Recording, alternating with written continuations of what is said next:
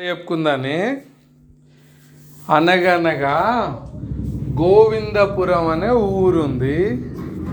గోవిందపురం అనే ఊర్లో సీతయ్య సీతమ్మ అట్లే వాళ్ళ ఇంటి పక్కకే సోమయ్య సోమమ్మ అని ఉన్నారు.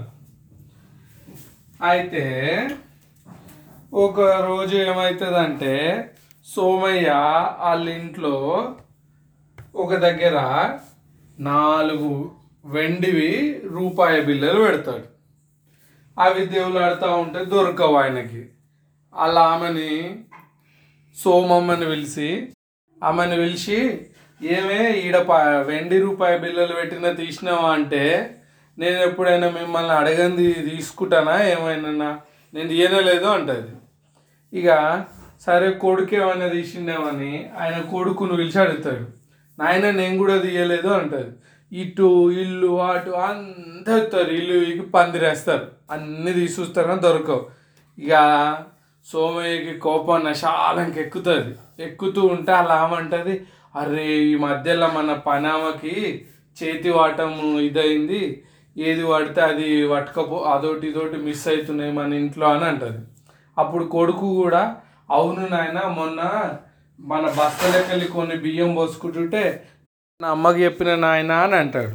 అప్పుడు అలా అంటది మొన్న గిట్ల అయిందయ్యా ఆమె బియ్యము బస్తలకెళ్ళి పోసుకుంటే పిల్లగాడు చెప్తే నేను పోయినా ఏమే అట్లా పోసుకుంటున్నావు అంటే అదన్నది మీరే ఇప్పుడే కదా అమ్మ చెప్పినారు అప్పుడే మర్చిపోయినావా నువ్వు మతిమరుపు ఎక్కువ అయిపోయింది అమ్మగారు అన్నది.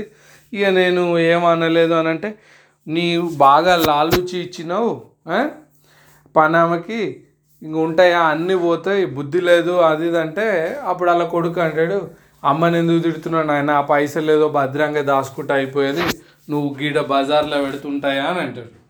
ఇక అప్పుడు ఆయనకి సోమయ్య కోపం వచ్చి చడా మడ పెళ్ళాని కొడుకుని తిట్టి ఒక రెండు మూడు రోజులు తిండి తిననని ఊరంతా లొల్లి లొల్లి అయ్యేలాగా చేస్తాడు అందరూ ఆయన ఇంటికి వచ్చి పోయి చూసి వెళ్ళిపోతారు. ఇక కొద్ది మంది ఏమో సోమయ్యదే తప్పు. గాడి ఎదురుగా పెడతారు పైసలని ఒకరేమో సోమమ్మదే తప్పు అని అట్లా అయిపోతుంది ఇక రెండు మూడు రోజులు అన్నం తినకుండా నిరార దీక్ష చేసినట్టు ఉండి మళ్ళా తర్వాత ఇక నార్మల్ అయిపోయి అట్లా అవుతుంటుంది ఇక అట్లా అవ్వంగా సీతయ్య వాళ్ళ ఇంట్లో ఓ పది వెండి రూపాయలు దొరుకుతలేవని సీతయ్య దేవులాడుతూ ఉంటాడు. ఇక అప్పుడు అలా ఆమెను పిలుస్తాడు. పిలిచి అడిగితే నేను తీయలేదయ్యా పైసలు అని అంటారు అప్పుడు కొడుకుని అడిగినా కానీ నేను తీయలేదు నాన్న అంటాడు.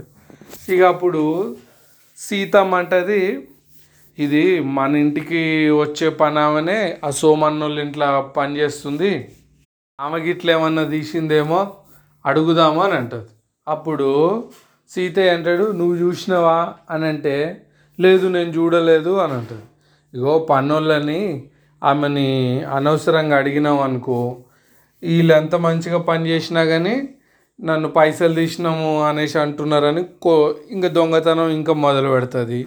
ఇంకోటి ఈ దొంగతనం ఎందుకు చేస్తారంటే పనోళ్ళు పని గంపడి చేపించుకొని గిన్నెని పైసలు ఇస్తారు చూడు గాలి ఇండ్లలోనే చేస్తుంటారు. మంచి మనం మంచిగా పైసలు ఇస్తుంటాం పని ఎంత చేయించుకుంటున్నామో అంతా ఆమె తీయకుండా వచ్చులే నేనే అజాగ్రత్తగా ఏడనో పెట్టుంటా.